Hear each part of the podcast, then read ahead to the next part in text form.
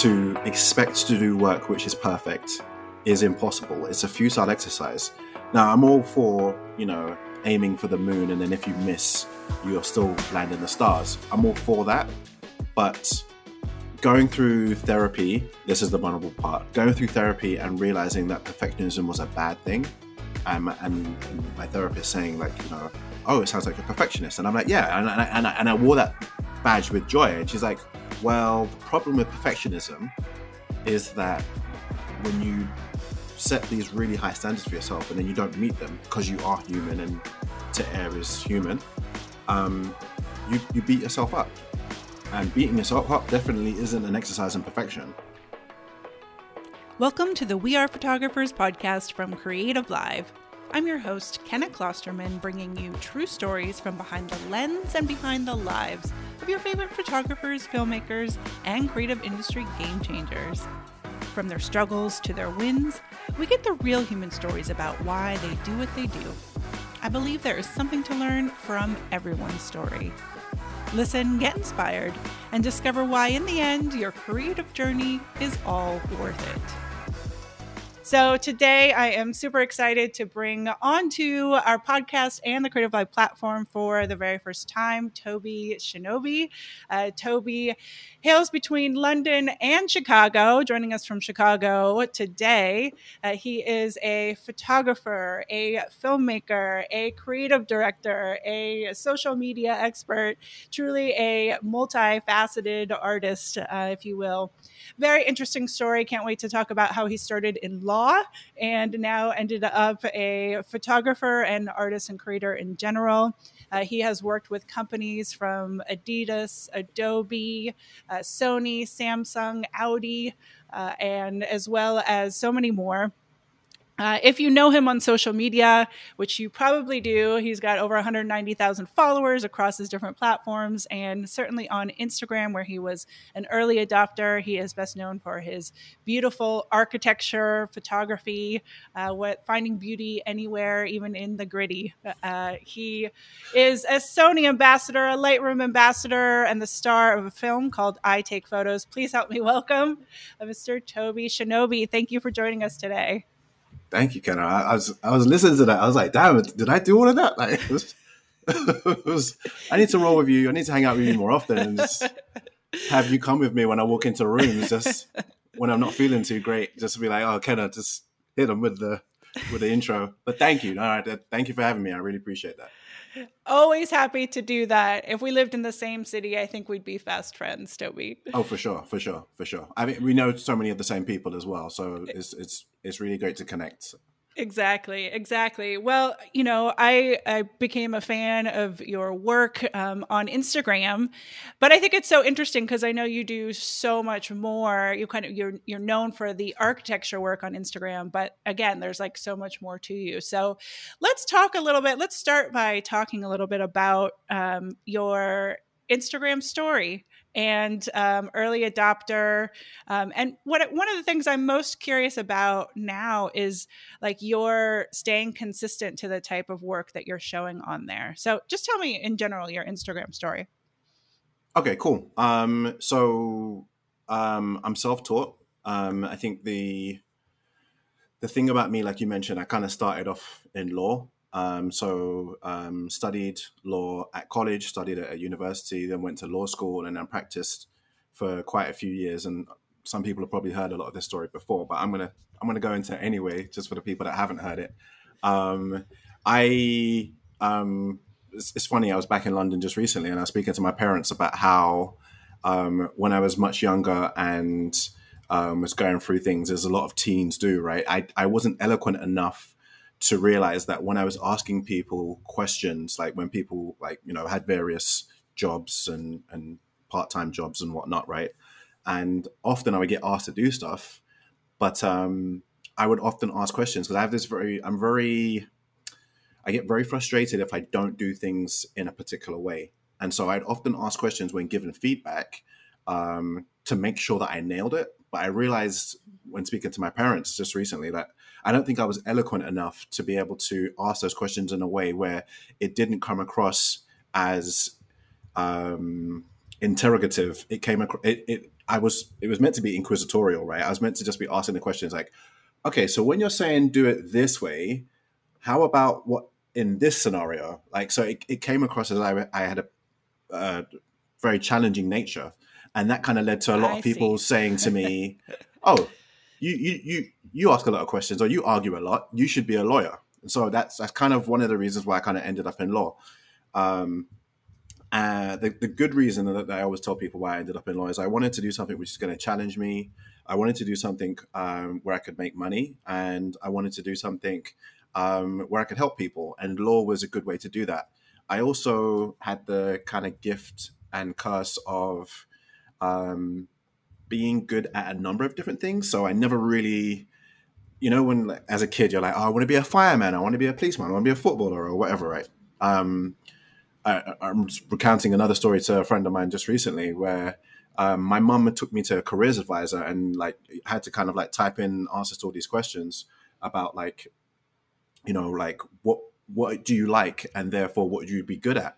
And I remember getting reams of paper back because it was just like you'd be good at like all these different things. And like for some people they're like why are you complaining about that? And it's like it was cool definitely. I, I definitely see the, the, the privilege in that. But at the same time um it, there was uh there's an element of frustration with not necessarily knowing what you want to do. And with law because it touches because there's legal implications for pretty much everything it was just it made sense for me to kind of do that. So I did that for many years, but like friends and family were like, "You're creative. You should really be doing something creative." And I, I kind of lied to myself and said, "Oh, I'll be creative in the solutions which I find for my clients and and whatnot." Right? And I remember speaking to my mentor at the time, um, a guy called Paul, who um, runs a production company called Maroon Productions. Great guy. Check his work out. And um, I said to him, you know, um, I, I found what, what I want to do. I, I want to work with creatives. And he told me quite bluntly, he's like, shut up.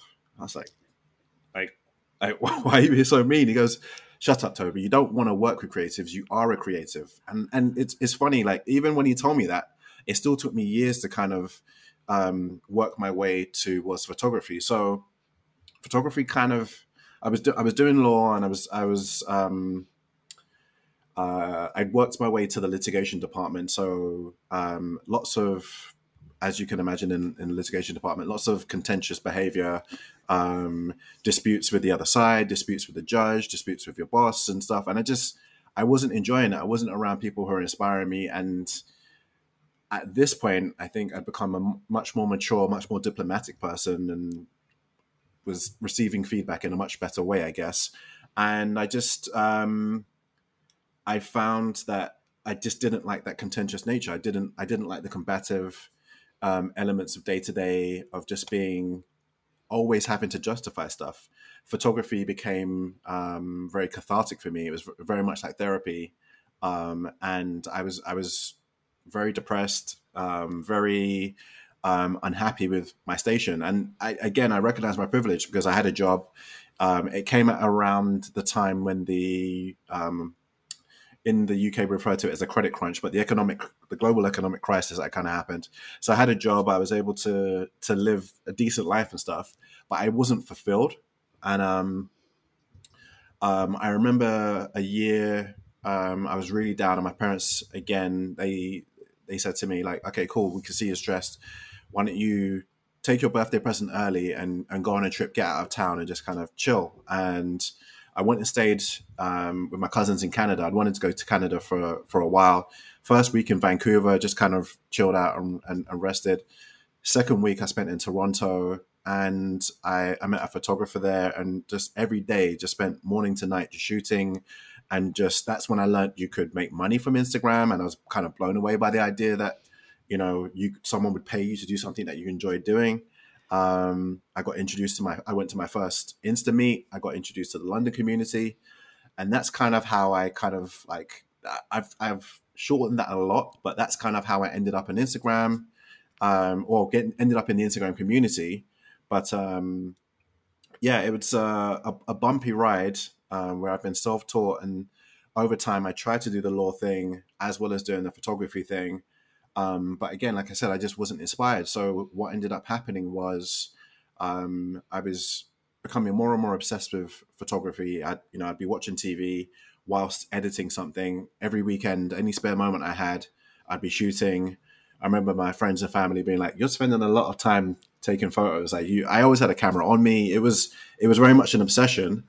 And then um, they changed the law in the UK, which meant the type of lawyer that I was, um, there was less of a need for them. So I got a severance package, and there was this very bumpy period where I was insanely broke, um, trying to manage a much, bunch of different responsibilities. But um, long story short, I decided to kind of invest in a better camera and maybe a month after doing that, um, Adidas or Adidas kind of came through with what had up until that point had been my biggest paycheck to date, and I think I knew then that I was like, yeah, this is this is definitely the right thing to do. And um, after about eighteen months of going freelance and kind of, you know, navigating the crazy waters of being a content creator and being freelance, having had a steady income for so long, um, I got headhunted by the chief creative officer of Havas, Jason Peterson.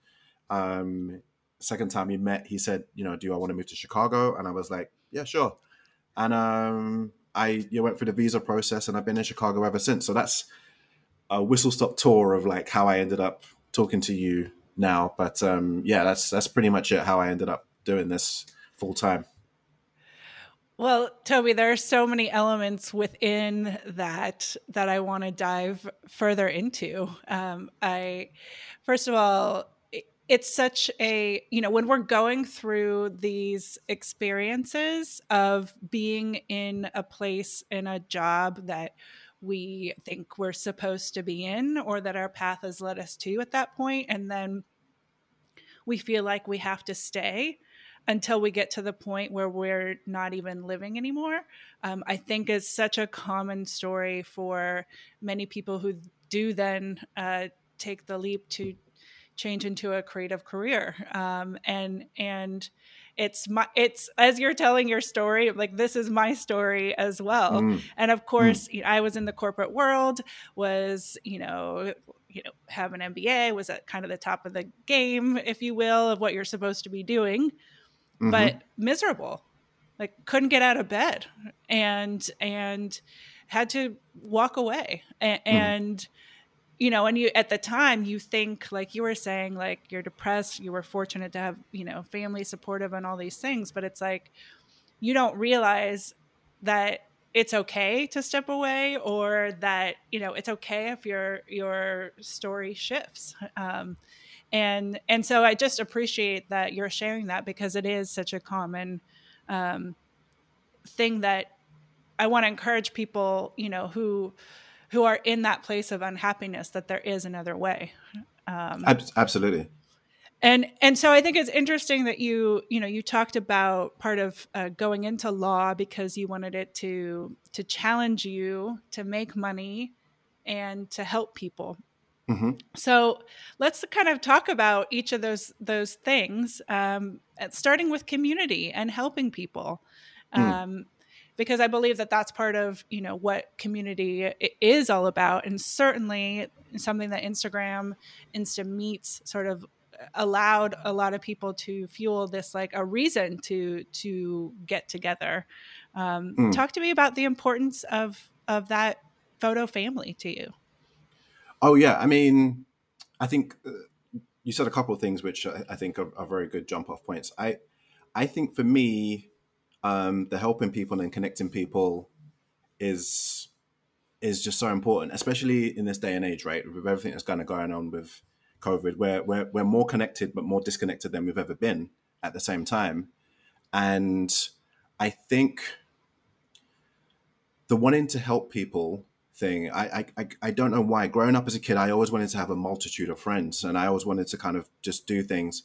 Um, I the concept of generational wealth um, is important to me, but I also like the idea of generational love. My family is very affectionate, very caring, and I love the idea of just like I, I, know not everyone has the same privileges and blessings that I have, and I wanted to kind of I've always just wanted to share that with people. I've always felt that man is not an island, and that we, if we can, if we could just dedicate like time to helping one person, if we just said there's this, there's this one person I just want to help. Um, and everyone you've seen the, have you ever seen the film Pay It Forward? Mm-hmm. Yeah. Yep. So I, I love the idea of that, right? And I just feel like if we all were just to say, I'm just gonna just focus on one person and I'm just gonna help that person as much as I can, right? And that could be a partner, it could be a child or whatever. So that's always been something which I've been I've been very key on. And um it manifests itself in my in my photography in that um I have the the blessing and privilege to be able to um, do something which um, I enjoy doing and get paid to do it, right? And I feel that all creativity kind of comes from above. You know, whatever anyone's religious leanings are, I believe that you know we get given these gifts, and I think first and foremost you kind of have to um, work out like what your voice is and work out how you're gonna eat from that, right? You need to kind of save yourself first, and then um, I think for me the the importance for me again, especially in this year with everything that's kind of going on, I'm trying to work out how best I can use my gifts and talents to help other people, and it, it could be as simple as just inspiring other people to let them know that you know this is one way that you can do it, but teaching other people and sharing knowledge, um, mentoring people.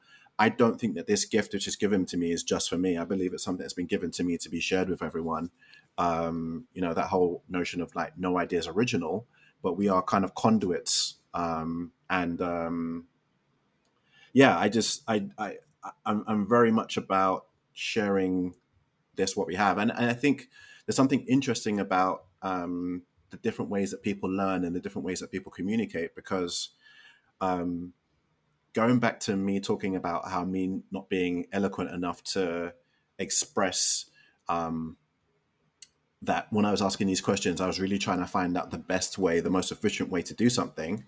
Um, I also found that with photography, I've been able to kind of communicate to people in a way which sometimes words don't describe in the best way. Um, and there's certain principles from from law which I've kind of um, extrapolated and kind of put into my photography. Um, because people often say to me, "Oh, it's a big switch to go from law to photography." And and with law, um, my legal mentor told me that you know what you want to do when conveying a message is give it in the most simple way possible. It saves you time. If someone, if you give something something that's too complex, they're going to come back to you, and that's time that you could be doing something else. And so that manifests itself in my photography. So um, I try to make sure that the stuff that I shoot comes across in a very accessible, very simple, very straightforward manner and and that manifests itself in perspective as well.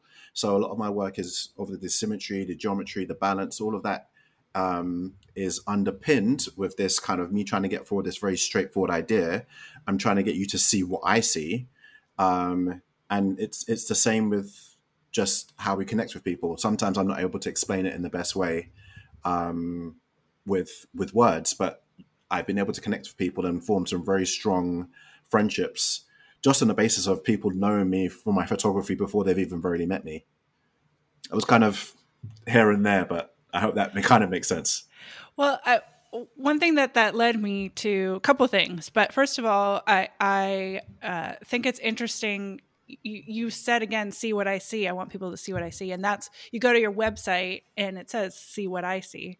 Yeah, and and so and I've I've heard you talk about also in some of the videos that I watched. Um, there's you're featured in some Sony videos recently, uh, and um, that the you know you present something, but then it's up to the person who's taking that image in to put their own sort of um, meaning into that. Um, what I mean, what what is it about see what I see that, especially if it's like you're you know a conduit for you know what what creativity is in general um it, tell me about see what i see that that concept. I guess again it, it goes to um perspective.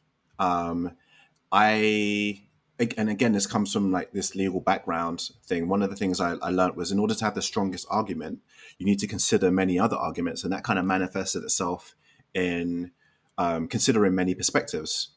And that manifested itself in the way in which I approach my photography, right? So I will go and look at something and I'm trying to work out what's the best what's the best angle. I'm often trying to, as my brother puts it, finagle finagle this angle, right? So um, I I like to consider many perspectives. And one thing I've noticed whilst um, in law and having discussions and having debates with various people is like often people will only look at it from their perspective and they, they lack empathy. They, they find it very difficult to look at it from, from someone else's perspective. I don't, I stopped trying to convince people of the exact reasons why I was doing something. Um, well, actually, no. Let me let me rephrase that. I when having a debate with someone, actually more so nowadays, I think I'm trying to just get them to see my perspective. I'm not necessarily trying to convince them because their experiences are completely different from mine. So sometimes it's a futile exercise, you know, with everything that's going on in the world in terms of current political state of things and so on and so forth. If I was to come across someone who supported a particular person who um, hasn't conceded uh, electoral defeat, um, I would understand that they don't have the same experiences that I do, you know? Um, but I would try to convince them, like, okay, cool. Here, here's another way of looking at it. And armed with that information, they can make an informed decision. But cancel culture, this whole just because someone has a particular view, you just block them and stuff, it's just gonna it's just going to create people who are just going to confirm the biases that you already have. Conversation doesn't happen, and I think conversation is what we need in like current climate to to kind of push things forward. Um, you know, this this whole notion of you don't agree with what I agree with, and therefore we can't speak anymore. That's going to lead to more problems down the line. I'm not. We don't have to. We don't have to agree on everything, but we should at least talk.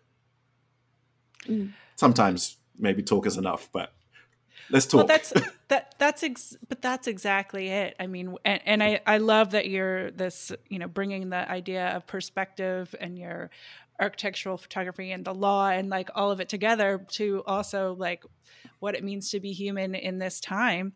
Uh, but but yes just like an image you you you present an idea and then people can do with it what they will you know same with like you said um, just seeing other people's perspectives. So so important, uh, and and um, so such an important you know non-photography message which is you know what this podcast is all about not just photography at all but about life and and how we all approach that. And so i love the it just it, the see what i see um I, see now the the different layers of that.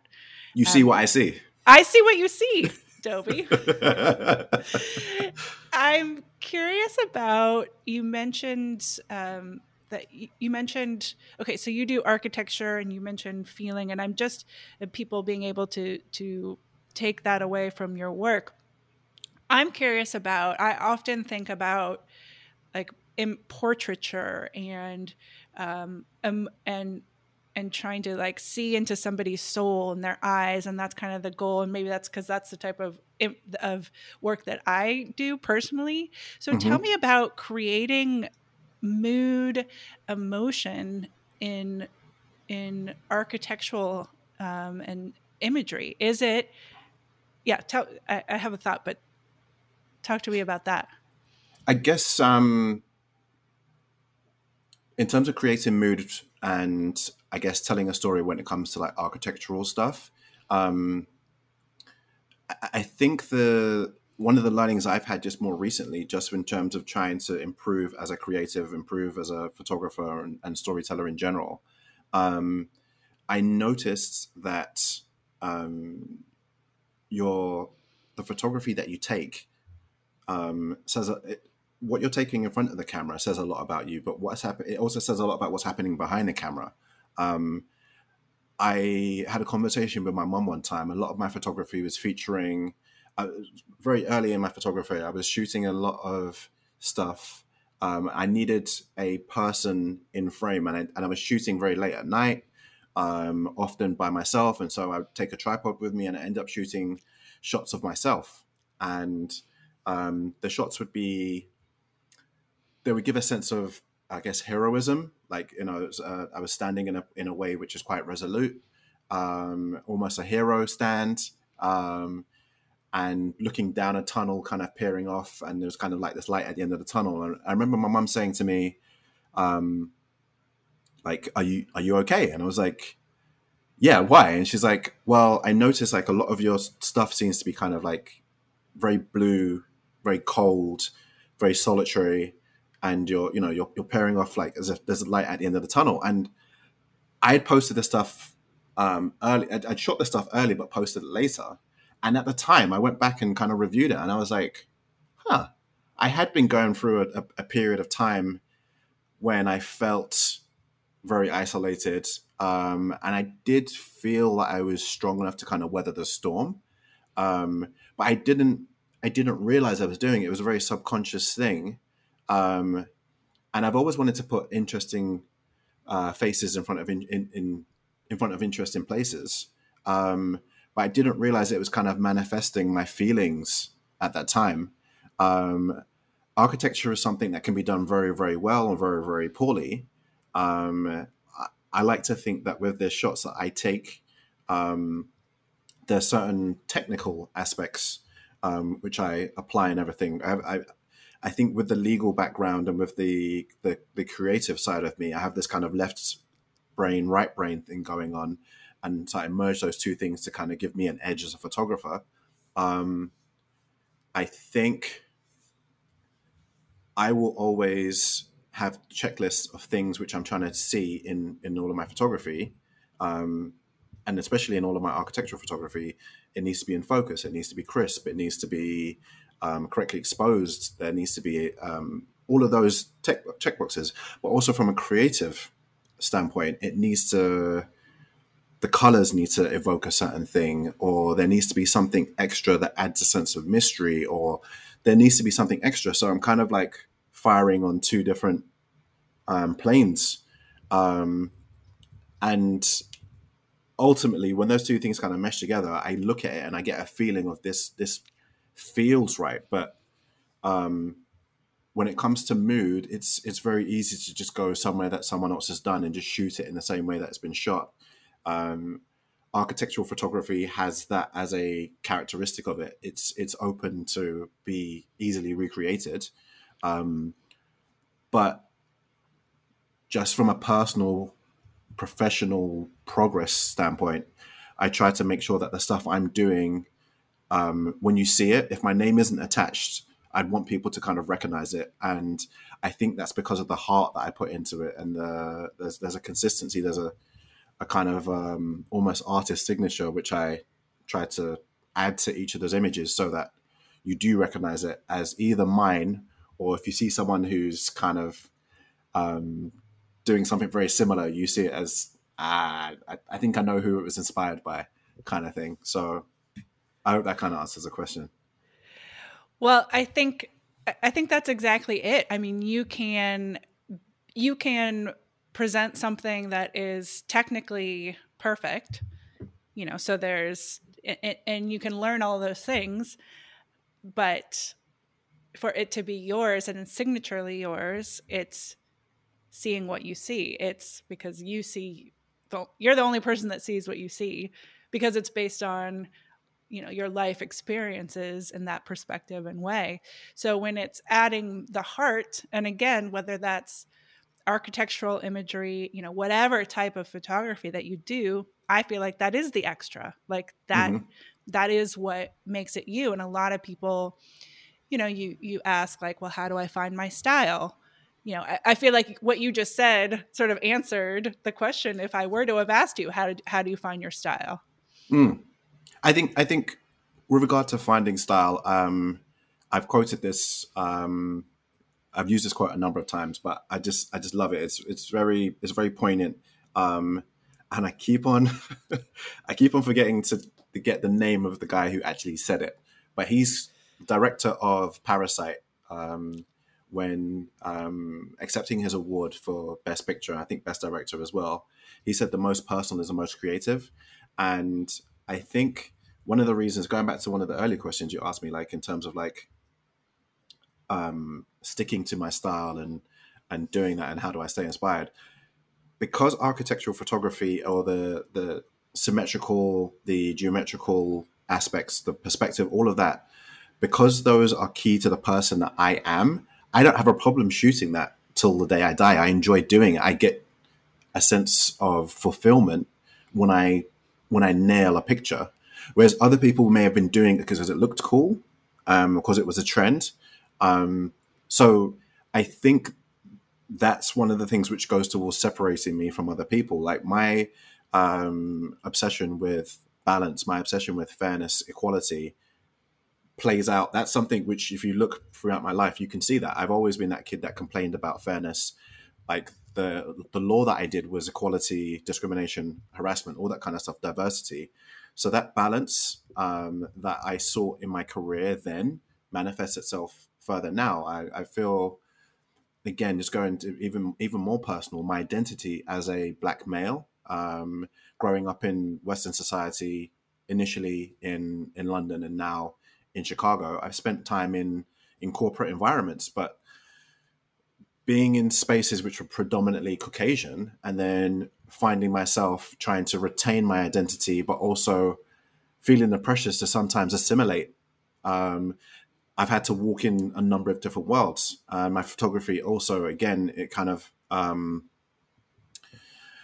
it kind of reflects that balance that I have to do. This balancing act of doing stuff which is um, not too urban so as to be, not be commercial, and not too commercial so as to not be urban.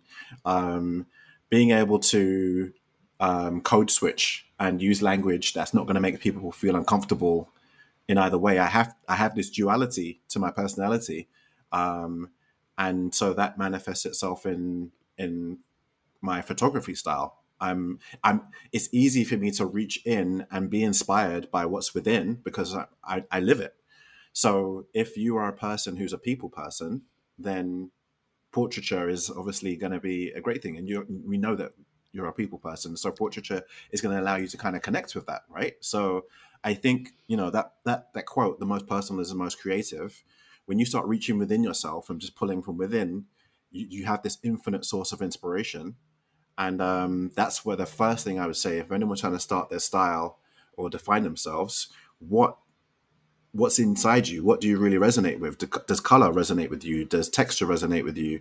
Um, food, you know, children, all of those things. If you're interested in cars, you'll spend time around other people who are interested in cars. You get invited to car events. You'll shoot the cars. You'll have access to things that you know you wouldn't otherwise. So that's that's how you define style. The first base is to is to look within, and then you know, then you can start looking for outside sources of inspiration. But I think the first base in terms of determining your style is the key word. There is you in your, and it's it's it's an internal thing. Well, first of all, um, you know, the internet always knows. I, have got a note that um, the director of Parasite is Bong Joon Ho. Um, Bong Joon Ho. Thank yeah. you. There you go. So um, it, it's um, such so, a legend. Yes. Whew, yes. And a, a, legend in a number of ways, the movie itself, but then, you know, breaking barriers in terms of award winning and, you know, all of, you know, all of it. Um, it's um, it, it's the the concept of style and you and coming from the heart and i mean it's it's it's so interesting because we all I, I, think often are searching for something out there like what my style is somehow out there. My creativity is somehow out there where as you so beautifully just put like you just need to look inside and what are you you already know what you're drawn to you know keep yeah. keep being drawn to those things. Yeah. Um, the other thing that i was thinking about with regard to your just your work and the concept of symmetry and i mean there is something sacred in you know sacred geometry like in finding these forms. And i'm curious if when you said like you get this moment where you nail the shot like you know it, what is like do you do you feel a connection like to the world at large? Or I, am just curious. It, it it's it's funny. Um a good friend of mine um ron we kind of came up together on instagram his name's ron timihin go check out his work amazing work And um, he's in the the film. I take photos with along. He with is you. in the film. I take photos, and I think I think in that film we actually we we refer to the there's there's a point when you take a picture and you look at it and you can you viscerally react. You're just like whoa, like, um, and I love that he recognized that and and mentions that in the video because it wasn't until that he mentioned that that I realized that oh yeah, I do do that. I do sometimes connect with a picture so well um, I do that. I think as time went on and I kind of placed higher and higher standards on myself, and I tensed up in terms in my creative because I'm like looking at my peers and wanting to constantly level up. I've lost some of that, but there is a real um a real sense of reward that you get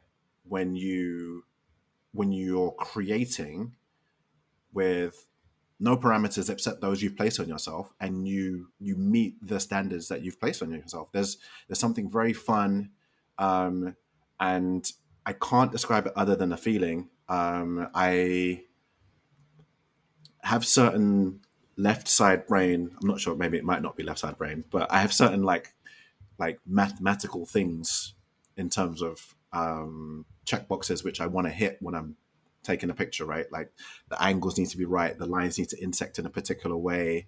Um, and you can get into further details like the golden ratio or Fibonacci's principles and mathematics, all that kind of stuff. And it, it, it ang- from an angular perspective, it feels right.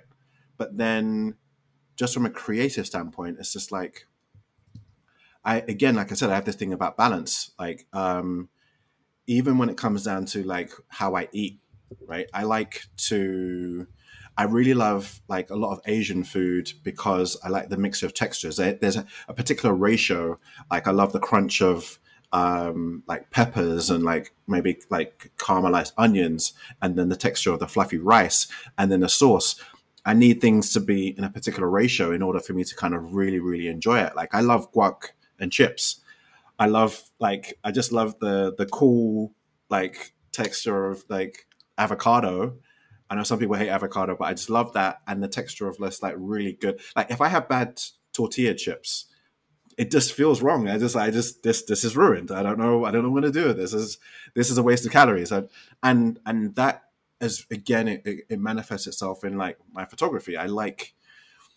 I like balance, obviously, in terms of symmetry, but also in terms of light play, like how much light and shadow is in an image. Like the colors, they need to balance in a particular way as well. I don't know why I'm so obsessed with it, but um, it's it's it just when you nail it, you know it. It feels a certain way, and I think people recognize that. So um, even if the picture even if they don't know why they necessarily like the picture, I think from a subconscious level, right? You know, humans react to patterns, they react to leading lines, they react to um, repeating, recurring numbers, and all that kind of stuff. And if you can get those elements in a picture, that's kind of like cheat codes where you kind of you're hacking into the brain and just I'm I'm talking to you in a way where you don't need to have met me to know that I like things in a particular way. And if you like things in a particular way, you can relate to me on that level as well. Okay, so I, I think it's I think it's awesome that you're so aware of this that it comes down to how you eat and what you eat. um, are you the type of person that will um, like eat each thing on the plate like you got to finish one thing or is it all like mixing it together? Do you cut things up into pieces before you take bites? Like does it all have to be aligned? Yes dr klosterman i i do eat my pizza in a particular order. How did you how did you know? Uh, it's like you've known me my whole life. Yeah i i am i'm that nerd who who cuts up his pizza in a particular way and i've been teased about that before. Um if I see, and I didn't even know that, but I could see, tell you know, from yeah, what you're yeah, what you're saying. we connect because we connect. Yeah. um, if I if I order a burger and fries, then yeah, I can't eat the burger until the fries are done. Um, I I I don't know who I don't know how people do it. Is I I just it just feels weird to me. And when I'm eating my you know chips and dip, um, I I'm looking at like my I'm looking at like my portion of guac to make sure that I have enough. The ratio needs to be right. Otherwise, you know, my my stepfather, um, he makes I'm vegetarian now, but um, for many years, you know, I would eat whatever like my parents would put in front of me, and um, my stepfather Liam um, used to make these um, uh, make this dish. It's like a family dish now called meat sauce, and he'd make it either with like pasta or rice. And um, if the ratio was off, it just felt wrong. It's just like I need like Liam, what's going on? Like I, just, I, I need like you know the carbs and the, the protein just need to kind of add up. So you know, as I'm as I'm getting down to my last bites, I'm I'm making sure that things are kind of just in a particular way. And um, you know, I I I talk about food a lot. Um, I I like food as an analogy for um, photography. Like when I'm capturing um, my photos, I'm seeing that as the process of capturing the the basic elements of a meal. Um, and the editing process is the is the preparation and cooking of that, right? So, um, I like to make sure that I'm capturing um, good good photography technique is, is is a good harvest, right? So, having worked in uh, an agency, I know that you know the, the term "we'll do it in post" is is pretty much a swear word, right? It's it's it's don't do that, right? So I'm always trying to do as best as I can to provide a good canvas so that when I come to the editing stage, I'm going to prepare a better meal. Obviously, better ingredients, better end result. So you know, good photography technique. Use a tripod if you need to. Um, shooting at the right time of day using the correct ISO, all of that kind of stuff, right? Basic elements of photography, which I'm not going to go into here. But then when it comes to the editing, I'm trying to make sure that I'm doing the, I'm painting those things in the best light. Right? I'm using a bunch of different metaphors, and analogies, but I'm trying to make sure that I'm preparing this in the best light to try and recreate what it was I caught at the time. I'm trying to um, help people see what I saw at the time when I shot and feel that same same energy. So when it comes to editing, I'm trying to make sure that I'm not adding too much salt um, to too much salt and seasoning. So um, the salt would be adding clarity, adding contrast, adding texture and grain, and, and, and those kind of things, just making it look a little bit too harsh. I don't, I don't want to do that. Over sharpening, it's too much salt, right? And then saturation, vibrance, that's like adding adding sugar and honey to things. So you just want to just add a little sprinkle here and there to just present a, a, a meal to someone that's like, oh, that that, that makes sense. Um, I, so, I love it. It's a, I mean, all yeah. of that. Such a great analogy, which yeah. is such a, it, it's such a great way to learn. Um, is you know being able to, it, it, just makes it so clear and makes sense. Um, mm. In that when when we can learn by you know understanding something we can understand everything you just said about food and it's like oh yeah let me think about that when i've you know both getting out there and and photographing or you know creating video and then also in the post. So let's talk about the the i mean you're we've been talking a lot about photo. You're you know have this multifaceted career. Let's talk about working in agency um, and sort of cre- creative director producing videos. Like how how is that different than stills and like does your brain have to go into a different mode as you yeah. approach motion absolutely um like i i think the my my best friend moved from the us to the uk and we kind of bonded there and he said to me that moving to the states was going to be really good for me. Um, I miss him immensely, but obviously, you know, I had to do what I did. And in terms of career, me coming to the states has allowed me to be. Um, I wouldn't say necessarily I was a big fish in a small pond there, but that's probably an easy analogy to use, right? I, I had reached a certain point in the London scene on Instagram where I was I had the privilege of going to like red carpet events and um, film premieres and just was in really cool spaces, rubbing shoulders with like some really cool people. And then when I got offered the chance to move to the States, pardon me, it was like, do I want to give all of that up in order to grow? Um, and 100% yes. Like I, I, I, you know, that, that thing when like you, you die when you stop growing. I constantly want to grow. And I felt that, you know, if, if I was doing red carpets back there, then at some point I'll make it back to to that. It's it's not about that. It's more so about the process, the growth, the journey. And so the thing which I've loved the most um, about being put in this space, in the agency space, is that I'm surrounded by art directors, I'm surrounded by copywriters, I'm surrounded by um, graphic designers, I'm surrounded by creative directors who've been doing this. Now, when you take a picture, it's a it's a snapshot, and there's something about the art form of photography which is easy to pick up but hard to master, right? And the the barrier for entry or the standard of entry right now in photography, because everyone has a phone and there's obviously algorithmic computational photography, which makes photos better than they would have been before. Um, the standard of photography, which is out now, is a lot higher than it would have been earlier. When I jumped on Instagram, people didn't really know what to post. And over time, we've kind of set the standard in terms of like, this is the basic. So I see kids now producing this stellar work because they know this is what I need to do in order to kind of survive. Um, stepping into this arena and being given access to, especially as a as a, a photographer who came up through social media, right? And it's a non-traditional.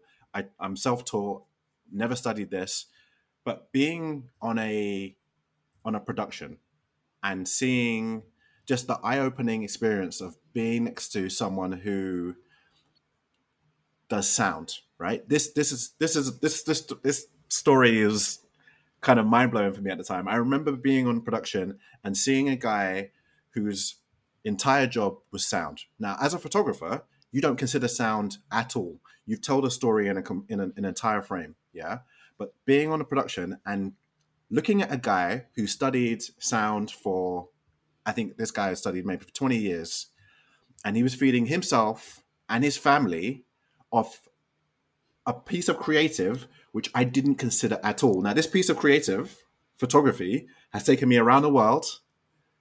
I've met friends, I've changed my career and everything like that. And I'm in a space where this guy is just, his whole career is sound. That kind of, it just opens your mind to so much more. You're just like, wow, like there's so much more to learn. Um, that's that's what I've loved about agency life, the business side of of being an agency life, the formulation of ideas, getting feedback, being able to present your ideas in a coherent way, in a cohesive way, um, so that people understand them. Like rounds of feedback, right? You know, just you you you think, oh, I've got a great idea, and I'm like, okay, cool. Tell me how that works with this. Okay, cool. Now scale up that idea. Okay, cool. Now break it down. Now, how does this work for this market? Now, how does this work in this demographic? And you're like, just having to think about that the those questions have made me a better photographer because I now start considering the why a lot more. Like why are we doing something? Um, sitting with other creatives and you'll be in a room with people and they'll be like, all right, cool. I need a new social idea to promote this pair of sneakers or trainers, depending on where you sit in the world, right? Um, and like, all right, cool. Let's let's make the display float, right? and people are like, oh, that's an awesome idea. That's that's great. That's great. Okay, cool. But why? Why are we making that? Why are we making the display float? Because it's Nike Air. Okay, cool. That makes sense. But if it wasn't Nike Air, then you're like, well, why are we making it float? Oh, because it looks cool. But there's a bunch of things that look cool.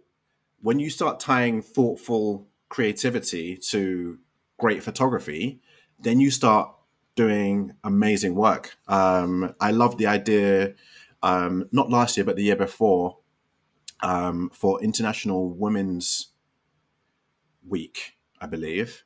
Um, a super creative guy, Harry B, um, who used to run the Annex 88, um, him and his team came up with this idea of having a glass ceiling and having mallets, which you could smash the glass ceiling. That is just amazing. Just being around creatives like that um, and just pushing the thought process further allows me to be a better photographer and just being around people who just focus on video allows me to push the ideas further um, it's been it's been an amazing growth experience it's not always been easy um, but um, I wouldn't I wouldn't change it for the world I've, I've grown so much as as a person as an artist um, the philosophy of creativity is um, is, is is endless, and um, I think. Are you familiar with the theory of Dunning Kruger syndrome? No. So Dunning Kruger Dunning Kruger syndrome is I, I, quote this all the time. I love this. It's um, the idea that there are some people who are so unintelligent that they don't know that they're unintelligent, and the flip side is people who are so intelligent they realize that they don't know anything. Right? They they just relatively speaking they really don't know that much. And the more I'm around creative people, the more I'm creating, and I realize there's so much more to do. Similarly with travel, the more I travel and the more I experience the world, the more I realize there's so much more to see and so much more to do. And um, yeah, I just soaking soaking this in and and trying to live up to my my promise and premise of being um, a creative because it's a blessing to be able to be paid to come up with creative ideas. It's a blessing to be able to be paid to um, to to shoot. Like I, I if someone had told me that many years ago someone was going to be paying me to take pictures, I would have I would have laughed in their face. Um, so yeah, I you know I, I I consider myself privileged and blessed, and yeah, it's been an experience. I I I didn't know there was a name for what you, what you were just describing, but it it is that like you don't know what you don't know, uh, and and when you don't know what you don't know, I feel like that's when some you know limiting beliefs can come in. And so there's the fact that you know you said like well if somebody would have said to me that you're going to be making a living making photos taking photos that you would have laughed in their face but was was there what have there been moments along the way where you have had some kind of limiting beliefs in terms of what you could or couldn't do that you were able to somehow break through? And is there something that you can sort of um, give advice to people, I guess, on, on through a personal experience? Absolutely. So the the the, the downside of um, being placed around um, that many people is it can make you doubt yourself, um, especially when you're not I'm not I'm a non-traditional hire. I'm completely self-taught. Um, I'm being asked to pick up uh, skill. I think at the time they're like, "We love your photography that much, and you've displayed, you know, aptitude for learning. We think you we think you'll pick up video." And I'm just like, "Okay, all right, cool." Um, and then you're around people who who do this, right? And there's this cognitive bias that we all experience where, um, you know, when it comes to material things and wider, um, we minimize what we have and maximize what other people have. And that comes, it's, the same when it comes to our own achievements, our own skill sets, and even our own potential. So I feel that um, initially I came here, and despite having gone through an exercise where I had to, um, in order to get my visa, I had to justify, the company had to justify me coming here, right? So the company um, and I go for the visa process where we convince the US government that I'm worthy of this job because I was I'm denying someone of of a job, right? Um, and so the the visa I'm on is an O1 visa, which is um, the title is um, an alien of extraordinary ability, right? it's, it's a weird term, but you know, it's one I, it's one I wear kind of gladly because if the U.S. government's saying I'm an alien of extraordinary ability, I'll take it, right? So someone is independently assessed and said this this guy's you know he's he's, he's got some skill, right? So um, and and I'm I'm quite self-deprecating, very hard on myself. So you know, if the U.S. government's saying, I'm going to take it, right? So um, and um, it, it's so fun. like who comes up with these terms? I I, I mean, exactly. a, alien with extraordinary ability.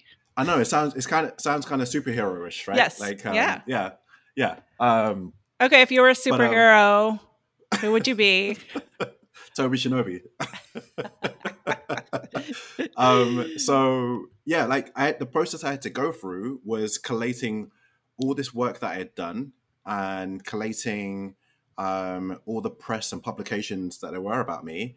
And I remember looking at it and being like, wow, like I didn't, I actually didn't realize like I, I'd done all this stuff. And when you look at it, this body of work is kind of cool. Despite going through all of that and having the uh, independent body, which gains nothing um, from saying, you know, come and come and work for it. Well, they, they don't gain nothing, but but I, they're not bribed. They have no like financial incentive to say like, you know, let's let's bring this guy on. An independent body is saying, "Yo, we we we think this guy is worth something." Despite going through all of that, I still had this imposter syndrome, um, and the only advice I can give to someone is can you really honestly ask someone to believe in you if you don't believe in yourself?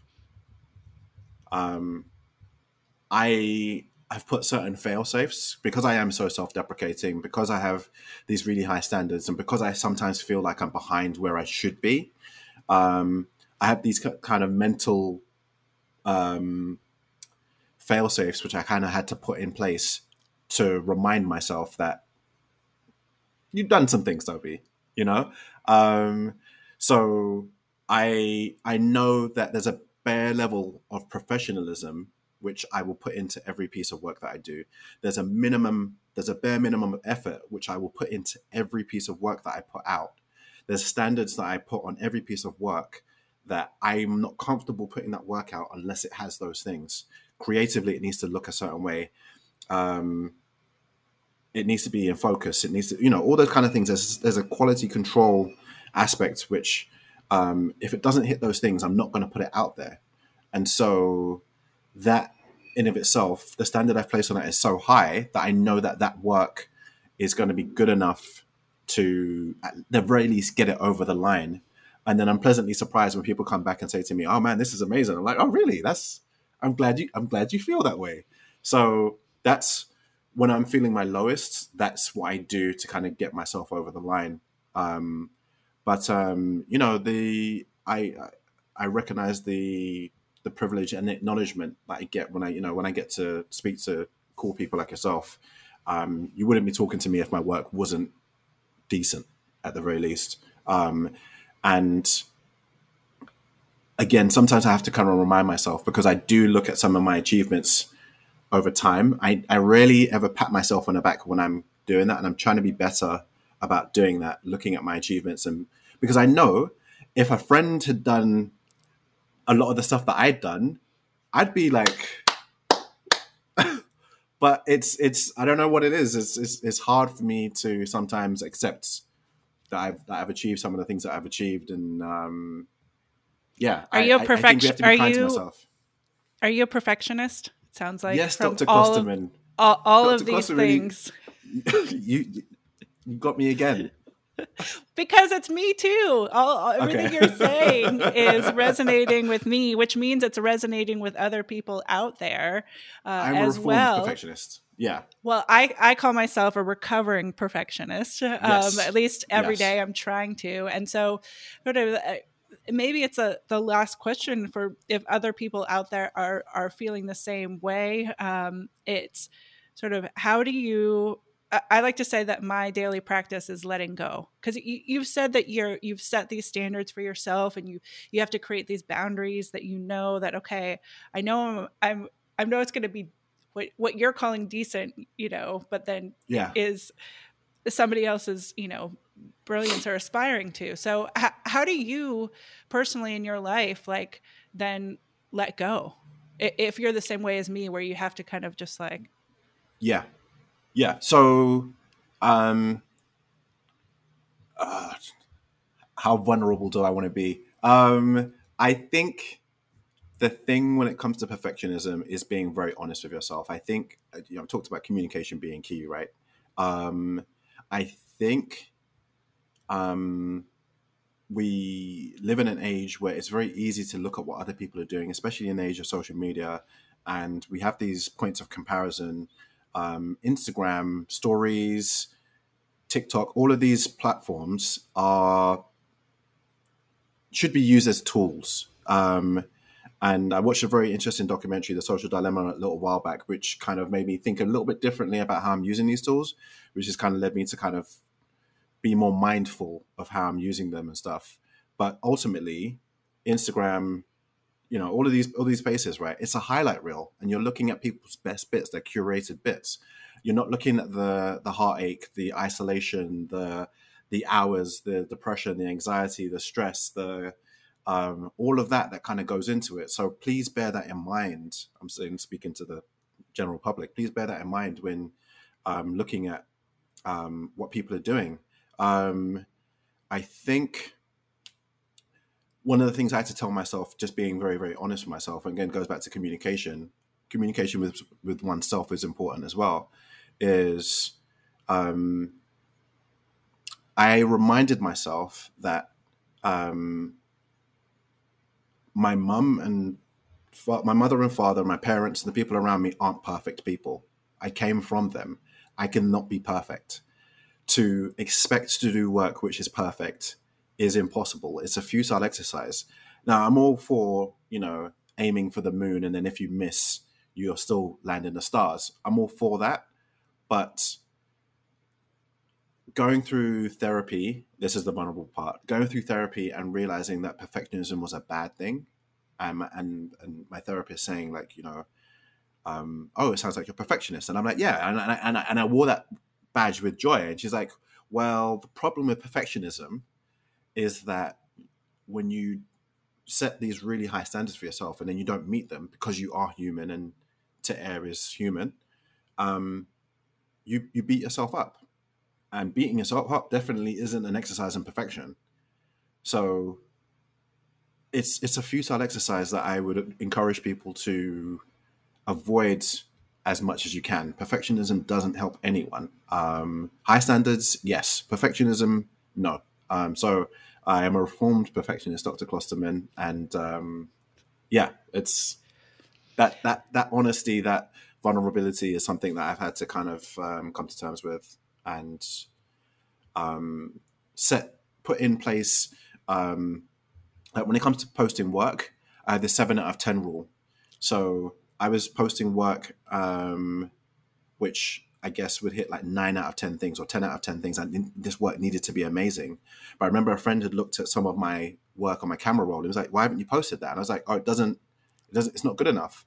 I posted it, and it did better than some of the stuff I had posted, and so everyone has these different experiences and perspectives, right? So, you know, someone's going to resonate with something. I've had people look at my work and be like, "Oh, this reminds me of that, and it made me feel this," and I, wow, I'm glad you got that from it. So, I put out work now which has seven out of ten elements. That's an arbitrary number, but seven out of ten elements, um, which makes sense, and it's allowed me to have a quality control, but not have a standard which was oppressive, and um, yeah, it's, Thank- it's been helpful. Well, thank you, Tobi, for your vulnerability. I think that it's so important, uh, especially now, especially for creatives, um, and and a lot of us suffer in silence. Um, uh, but you know what what you're saying is resonates with me. I mean i my therapist i the, the, line that i've used many times on this podcast but and and in general in the world is you know she told me don't should on yourself. And i heard i heard you you know use the word should. Don't should on yourself you know it's kind of funny like when you hit yeah but these like or don't should on somebody else like it, it's this the should the the thinking that something should be something that it's not. Um, whereas like accepting what it is for what it is um, is, you know, that's the letting go. That's that's my daily work. And so again, um, yeah, it's and and and yeah, I just I, I, appreciate you sharing that, as do um, other folks. Uh, I do want to, as we um, round out the conversation that I have enjoyed so much, and I've never been called Dr. Klosterman, so thank you for that.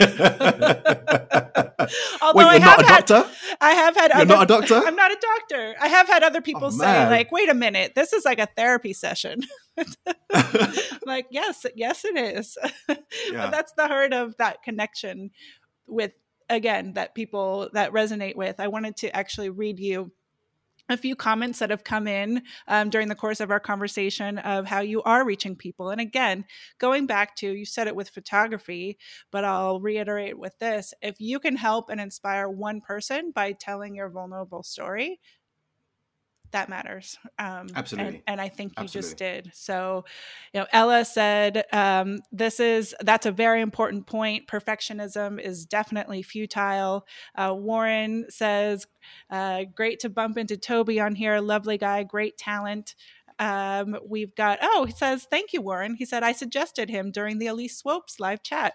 We didn't even talk about Swopes, Chicago, both of you. Well, she's in New York now. Yeah. She's amazing. Yeah. Uh, she was she's also awesome on the podcast um, and has taught on Creative Live. Uh, and then Ella had said, um, yes, it really is, and and yet still challenges on a human level. Um, it's so beautiful to be human. I'm grateful um, and anyhow, so the, the comments have gone on and on. Vicky, hey Tobi, Shinobi, loving your talk, honest, real, and awesome. Uh, we've got Hawaii tuning in. We have, let me go back, Norway, India, Los Angeles, New Hampshire, North Carolina. Um, so lots of people saying thank you from all over. I want to make sure, Tobi, that everybody knows where they can find you, follow you, uh, stay connected with you. Tell us all the places. And of course, we'll have these in the show notes as well. Sure. Um, so Instagram, Tobi Shinobi, YouTube, Tobi Shinobi. Definitely check that out. I'm going to be putting out more videos. I've got one coming out this week. I promise you it will come out this week. Um, Twitter, not that active on there, but you know, you can connect on there. Um, I answer all DMs unless someone's being belligerent. I answer all DMs. So please, you know, if you have questions, I love to connect on there and so on and so forth. Um, I have a couple of projects coming up which aren't finalized just yet, but please do connect with me. Stay tuned. Um, some really cool things coming up in the new year, which I can't talk about now, NDAs and all that kind of stuff. But um, stay tuned. I definitely want to share knowledge and stuff and, and help people to kind of achieve their best selves. Um, yeah, just you know, we're in we're in a, a weird time. Oh, thank you, Warren, for for recommending me. I appreciate you. Um, but um, yeah, we're in, we're in a really interesting year where, like I say, we're the most connected but most dis- disconnected. Um, so I want to do my part to to help people. Um, and if there's any advice I can give, um, follow on Instagram, send me DMs, and I'll I'll happily share advice where I can. Awesome. Well, more folks coming in. Enjoyed it a lot from Austria. Uh, Mona just said, "Oh, just looked at your ID. Uh, great content. Awesome. Tobi, thank you so much. Uh, thank you guys all for tuning in. Uh, be sure to check out the other episodes of We Are Photographers. We're closing in on 100 episodes, uh, which I'm just so excited about and grateful for to have. Congratulations. To con- yeah, thank you. To be able to connect with so many incredible humans um, and all of you out there. So you can subscribe to We Are Photographers wherever it is you get your podcasts, or you can look at them right here on Creative Live, creativelive.com slash podcast. Uh, but we will sign off for now. And thank you again to Tobi Shinobi. See you guys next time. Thank you, Kenna. Nice to meet you. Thanks. Bye. I'm Kenna Klosterman, and you've been listening to the We Are Photographers podcast from Creative Live. At Creative Live, we believe there's a creator in all of us. And yes, that means you. If you're looking to get fresh perspectives, inspiration, or skills to boost your hobbies, business, or life, head over to creativelive.com slash creatorpass. As a Creator Pass subscriber, you have access to over 1,500 classes on demand. Whether it's photo and video, art and design, craft, entrepreneurship, personal finance, or even yoga, there is always something to learn on Creative Live from the world's best educators. If you haven't already, be sure to subscribe, rate, and review We Are Photographers wherever it is you listen to podcasts.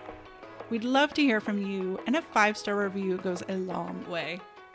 You can stay up to date with everything happening on Creative Live by following us on social media at Creative Live everywhere.